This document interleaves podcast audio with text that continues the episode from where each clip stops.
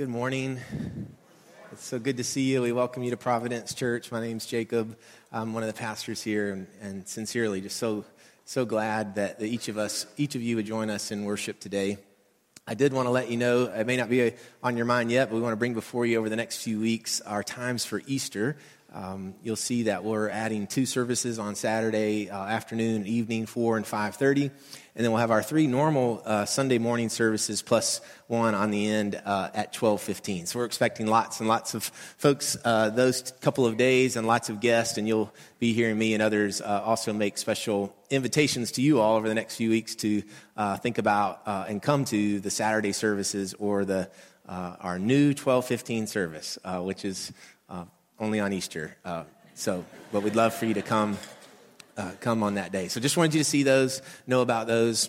Uh, we continue this morning in our forty days Until a Breakthrough series. We're studying the book of Mark, and we've only made it up to Mark chapter two this morning, so we'll have to get running here uh, in the next few weeks. But I want to read the scripture to you from Mark chapter two. It'll be verses one through twelve, and then at the end of this, I'll invite you to say, "Thanks be to God," with me. So here, here is the scripture for today.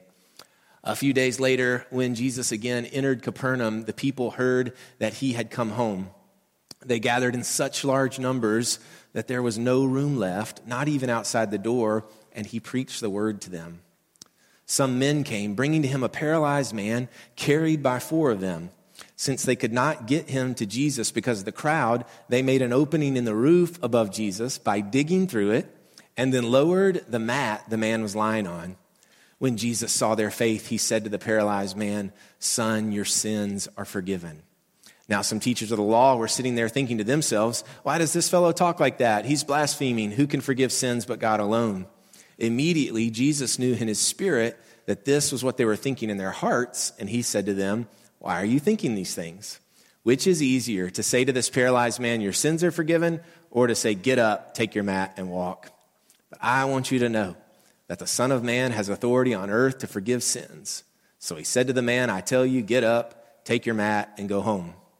He got up, took his mat, and walked out in full view of them all. This amazed everyone, and they praised God, saying, "We have never seen anything like this." This is the word of God for the people of God. Thanks be to God. His friends dug a hole in the roof. Did you hear it? I'm not sure you did. His friends dug a hole in the roof.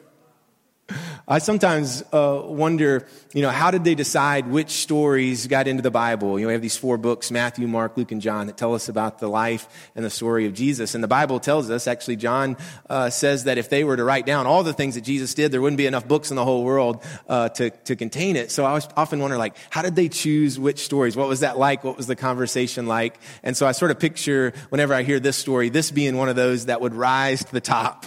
This would be one of those first ones that you throw out, like, "Hey, we're putting together a compilation of Jesus stories. Which one would you want?" And somebody says, "Do you remember that time? Do you remember that time we were back in Capernaum? We were sitting in the house. Jesus was teaching. Do you remember what it was like when Jesus used to teach us? Do you remember his words? It was like nobody's words were like that. When Jesus taught, his words were like, it's like they were in the air. It's like you could see him, you could touch him. It's like you were being fed. It's like the Spirit was doing all this. Do you remember what it was like?" And Jesus was teaching, and yet we heard this noise from above. And we look up, this, the, the roof's being torn open. You can see the guys up there. They're hollering out. They put the guy right in front of Jesus. I, I think one of, I think that story had to rise to the top. And so it's like a privilege for us, right? To be able to hear and encounter this story where his friends dug a hole in the roof. If you're new to the Jesus story, welcome. It just got good. Matthew chapter two. The story is a man who's paralyzed, who lies on a mat out in the streets of Capernaum. The people know him because they pass by him. The mat is this thing that separates him from the street. He sits on it, he lays on it, he sleeps on it, he rests on it, he begs from it, he watches the world go by from the mat. Why am I so obsessed with the mat? If you read the story, you'll see the mat goes from the beginning to the very end. They keep talking about the mat. And then there are these friends who love their buddy so much that when they hear Jesus has come back to the town, they pick him up. And when they go to try to get uh, the man to Jesus, they find that the city streets are packed. Actually, Rachel and I were able to go to Capernaum. I share that with you to say it's a real place. It's a real story. Like the way that it's described in Mark chapter two is exactly how it looks. The streets of Capernaum are narrow. They're rocky streets. The homes are gathered together. They're bunched together. They're connected together. Families would have like a group of homes with a courtyard in the middle. And so uh, the paralyzed man's friend, they pick him up. They're carrying him down the street. But this time, Jesus has more of a following than he had before. It's like when you get the chance to see some great musician in Nashville with all the great musicians. You're at the coffee house. It's this intimate thing. But the next time he comes back to town, the Ryman is sold out three nights in a row. You can't get in.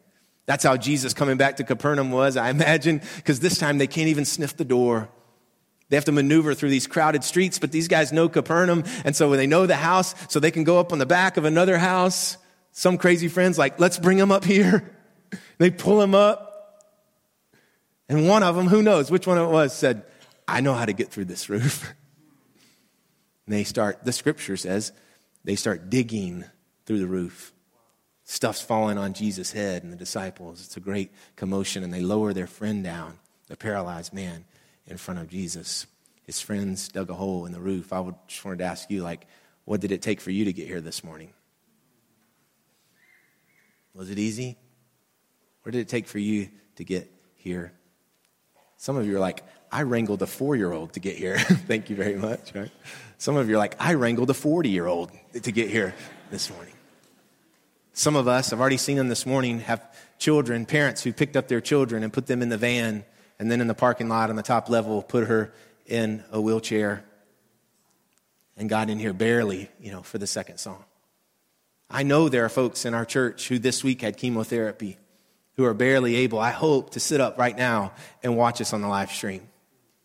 What did it take for you to get here this morning? We're forty days into the wilderness. Remember, I told you forty days is how long? A long time. We're three weeks into this series, and so all I want to give you this morning is a quick word to urge you to keep going, to persist, to pick somebody up, to be willing to go around the corner, to climb up on a house, to rip open a roof, to keep going. The wilderness requires this kind of persistence. Some of you have already noticed that I don't have any notes, any fill in the blanks on the notes, and, and your whole world feels like it's spinning out of control, right? I get it, right? I know you feel like you're on shaky ground. I don't know that we've ever done that. I just, I don't really have any blanks to fill in this morning. I just, as your pastor, want to root you on. I want to urge you. I want to do something to help compel you to not stop moving. Whatever it is, you may feel like you couldn't, couldn't hardly get off the floor this morning. And we want to urge you on in the spirit of Jesus, in the spirit of the one who's come for us, to persist, to keep going. Last Saturday, my youngest daughter, Phoebe, got a bow and arrow for her birthday at a family birthday party. She loves Katniss Everdeen from Hunger Games, and uh, she has for months been imagining herself as a great archer. I've seen her out in the yard without a bow and arrow practicing. I've seen her climb the tree and shoot arrows from the top, and so she got this unexpected gift, this bow and arrow, and on Sunday afternoon, last week after church, we tried it out. We were over at my parents' house on their back porch, just having a, a great time in the sunshine, hanging out, and Phoebe's standing on the edge of the porch shooting this bow and arrow, but she doesn't know how to shoot a bow and arrow. She's better imaginary. And these arrows were going seven, eight feet and landing in the ground. My dad, my dad, her pop, he gets up to help her, to show her the ways to do it. And I'm sitting back there thinking, my dad has no idea how to do a bow and arrow. Like, suddenly he's Chuck Norris, you know, and he can just, like, I don't know. He's like, you got to set it up here. I'm like, I've never in my whole life seen him work, work a bow and arrow, but this is awesome. And so it didn't get better. It just kept going, uh, just like... Just like it was. There was this moment where she got a hold of a good one. It went like twenty yards, and we all said, wow, that was great, Phoebe. We cheered her on. And my mom, her Nana, said, she said, I can't wait, Phoebe. I know just in a second you're going to send one over the fence, which is a total Nana thing to say, right? Grandparents say crazy stuff. You know, they don't have to take the kid home with dashed dreams and all that. They just throw, they just throw it out. They cook a bunch of food. Phoebe keeps shooting. She keeps shooting. Same thing. We start eating dinner. Phoebe keeps shooting and keeps shooting. Do you ever try something and you get a little bit better at first and then you get worse before you can get good again? That's what happened. Sometime after dinner, we saw Phoebe holding at that, that bow and her arm was shaking. My dad got up again uh, to try to help her out.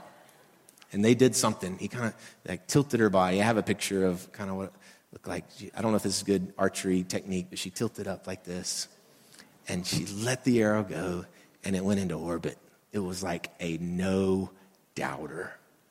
And it flew. The fence is like eighty yards away. And it flew over the fence and landed on the other side. And Phoebe, this is sort of her custom, with no smile, she turns to us and she says, "Did y'all see that?"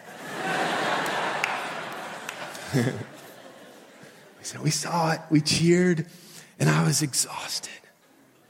But she persisted. She didn't eat until it went over the fence. His friends dug a hole in the roof. His friends didn't give up. His friends persisted. And there are going to come moments where you are going to have to give. It's going to feel like it's going to take every resource inside of you to keep going. Notice what I'm not trying to say is that Jesus is playing a game with you. And you'll feel this way sometimes. Jesus is playing hide and seek. Jesus is playing hard to get. I'm never going to be able to get to Jesus. No, it's not like that at all. Jesus has come to earth for you. But what I'm saying is when you are laying on a mat on the ground, it will feel like it's going to take everything to get up. It's in that moment that you have to call your friends, the crazy ones, right? The ones who will pull roofs back. The ones who will believe you, and you have to persist and keep going. When Jesus saw their faith, he said to the paralyzed man, "Son, your sins are forgiven." When he saw their faith, Jesus can see stuff we can't see. When he saw their faith, when he saw the roof coming off, when he saw those goovers looking down like, "Did we do it?" When he saw their faith, he said to the man, "Son, your sins are forgiven." It's in that moment that we we get clued in on something Jesus does all the time from here on out. He starts talking about things we didn't even realize we were supposed to be talking about. Everybody's there thinking maybe the man's legs who'd never work might work. Jesus says, "Son, your sins are forgiven." Some teachers of the law were sitting there like we might be thinking right now, thinking to themselves, "Why does this fellow talk like that? He's blaspheming. Who can forgive sins but God alone?" Immediately, Jesus knew in his spirit, remember, Jesus can see things, hear things we can't. He hears what they're thinking about in their hearts, that this is what they were thinking in their hearts. And he said to them, "Why are you thinking these things? Which is easier, to say to this paralyzed man, 'Your sins are forgiven,' or to say, 'Get up, take your mat, and walk?'" I don't know the answer to that question. Which is easier, forgiving someone's sins or making someone walk who can't walk? They both sound hard to me. Jesus can do both. And we learn here that what we do with God sometimes, what we do in the world oftentimes, is we think everything has to be either or, either this or this, right? We, we, we have this kind of separate, we separate things out. What Jesus is saying is, I care about his broken body, and he does. Jesus cares that he was laying on the mat. Jesus cares that he had to beg. Jesus cares that there were friends who loved a friend so much they would carry them. He cares about that. He cares about his broken body, but he also cares about his broken spirit. Jesus is able to expose that thing that's going on inside. Because whenever there's a brokenness outside, there's a brokenness inside. And so Jesus speaks to the heart of it when he says, "Son, your sins are forgiven." What I want you to know, he says, that the Son of Man has authority on earth to forgive sins. Jesus is not just healing a man. He's not just teaching the group. He's, he's opening up our eyes to what the Messiah is really all about. "I have authority," he says, "to forgive sins." So he said to the man, "I tell you, get up, take your mat, and go home." He got up, took his mat, and walked out in full view of them all. This amazed everyone, and they praised God, saying, "We have never seen anything like this." Jesus says, "Because I want you to know that I can forgive sins, go ahead, get up, and walk." Jesus is not a limited Savior. He cares about all of you. He cares about your legs that are hurting and about your sin that is unforgiven. Jesus is looking into all of us. Jesus embodies this on the cross when he conquers sin, and then when his broken, rejected, bruised body is resurrected. Jesus is the Savior of sin and death. It's not either or. It's all with Jesus. And so he wants to speak to us a word where we could understand that it's not just that thing that we could see, the thing that made it hard for us to get here. It's not just the thing that's causing us physical pain. Jesus cares about all of us. He cares about your broken body, and he cares about your spirit. And so what I'm getting at today is I want to root you on. I want to urge you to keep going. We are getting past what I might call the hopes and intention stage. That's a great stage. I'm hoping, I've got great intentions. We're three weeks into the wilderness, guys. We're three weeks in. We can't see the finish line. The door is blocked. And so there is this sort of grit and determination that is called upon for that one in the wilderness. I'm not, I'm not saying this is like pull yourself up by your bootstraps, not at all. I'm, I'm wondering if we as the church could begin to access the power of a resurrected Savior. That there's no limitation in that. There's no limitation physically. There's no limitation spiritually. We are going to have to persist. We're going to hear from the world all kinds of reasons why we won't be the ones that could do this, that could keep going. We talk about crazy stuff in here, don't we? And you get out in the world, you're like, you seriously think that your, what, whatever, your marriage could be healed? That you're going to make it to a year of sobriety? That you're going to find restoration and healing after all that's come before? That's the kind of stuff we talk about. And so we come together and we say, yes, that's our story. We're not going to listen to what they're saying about us. We're going to keep going. When my middle daughter, Lydia, was in third grade, she told us that she wanted to play football. And so my wife, Rachel, called the football league for kids that age down at Charlie Daniels. It's flag football. But she called them and asked if a girl could play in the league. They said, yes, but there are no girls in the league. Lydia signed up. And a few games in, she was standing on the field, learning the game of football, where the line of scrimmage is, all that. She looked tentative. She's trying to figure it out. There was a kid on the other side kind of guarding her. And the coach says from the other side, we both heard him, he says across the field to his player, the defensive player on Lydia, he said, hey, you're not going to let a girl run past you, are you? After the game, we got in the car, and Lydia said, did you hear what that coach said? I said, yeah, I heard what he said. I said, what are you going to do? She said, I'm going to get where I can run past every boy out there. And she didn't do that her first season or her second season. But by her third season, and her fourth season, I got a picture of her. I had to blur the kid out in the back because he might go to church here. You know, I don't want him to be um, embarrassed. By the fourth season, those dads were hoping my Lydia would take up a different sport. I don't mean to brag, but she persisted. The voices she denied because she believed a better story for her life. They're sitting around thinking, which story do we put in? Somebody says, please put in the story of the paralyzed man. Because when I saw that, when I saw that, everything changed for me. I know it was crazy, the roof coming off, the commotion, all that, but that for me, some disciples said, was the moment that I knew our Savior could do anything. We'd seen miraculous healings, and we saw many more. But he called that man off the ground and healed him on the inside. That's what I needed. He persisted. And so, this morning, no fill in the blanks, I just want to urge you on. I just want to root for you. I just want to remind you of our great story. That thing, I mean, this is a t- get up, take your mat, walk. I mean, it's Jesus language, like do it, go for it. You can. You have the power, right? You're here and you're like, I want to write. Okay, write. You know, I want to be a teacher. I want to teach. Okay, go for it. I want to cook. Be, get in the kitchen, do something, get up, go for it, take up your mat and walk. Notice that language, just a simple uh, nuance that Jesus says to the paralyzed man, get up, take your mat, walk, and go home. He doesn't say, leave your mat, which is, I know what I would have said. Hey, get up, leave your mat, and go. Leave that stinking mat that was three hundred yards down the road that you sat on, that you laid on, that you felt shame on, that you begged from. Leave that mat and get up and walk out of here, a superhero who's encountered Jesus. He doesn't say that.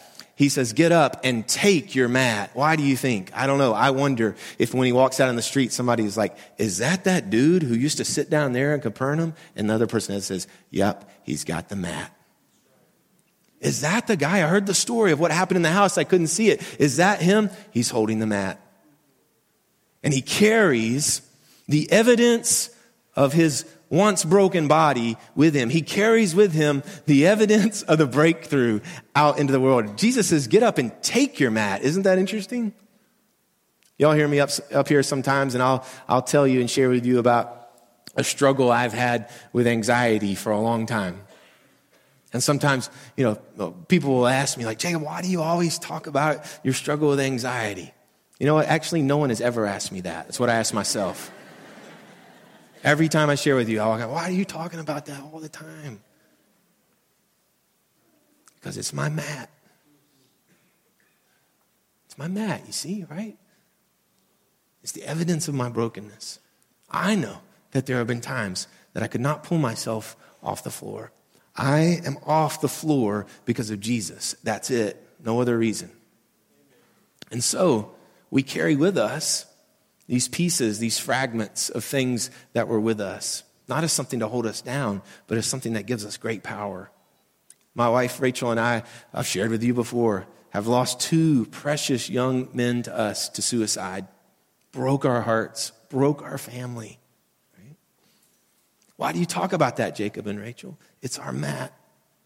It's the evidence of our story. Have we experienced healing? Yeah, but we're still kind of carrying that in a, in a sense, even though we've experienced breakthrough. Now, as a pastor, I get to sit with families who are encountering the, the devastating surprise and, and pain of suicide, and they can look in my eyes and see that I carry that mat. I don't want to put it down. I lose power when I put down the mat. I, I really feel like Jesus shows us that when he makes his breakthrough out of the grave and he goes and encounters his friends behind locked doors. He comes to them. Some of you know the story. And he's like, check out my hands. This is where the nails went through my hands. He's not some resurrected ghost. This is his body, his healed, re- restored body, but it still has the evidence of his brokenness. He goes, check this out, right? You only do this with your buddies. He's like, check this out. This is where the spear pierced my side. And they marvel at the resurrection power that we have access to, that you have access to. And so I want to ask you this morning, three weeks in the wilderness, what's your mat? Begin to think about it. What is it that you are going to take up and carry with you? Well, you know what it is. That thing that made it so hard for you to get here this morning, what is your mat? Jesus is, is going to speak to you and, and, and invite you to take that with you with resurrection power. Oh, thank you that we have a Savior like Jesus who comes to earth, who comes to where we are. Thank you that we have friends that will pick us up. You have people that will pick you up. This church will pick you up, right? We will do whatever it takes to get you uh, before Jesus. Open your heart to him this morning. Open your heart to that Savior. No limitations. Let us pray. God, we love you. We thank you uh, that they kept that story in.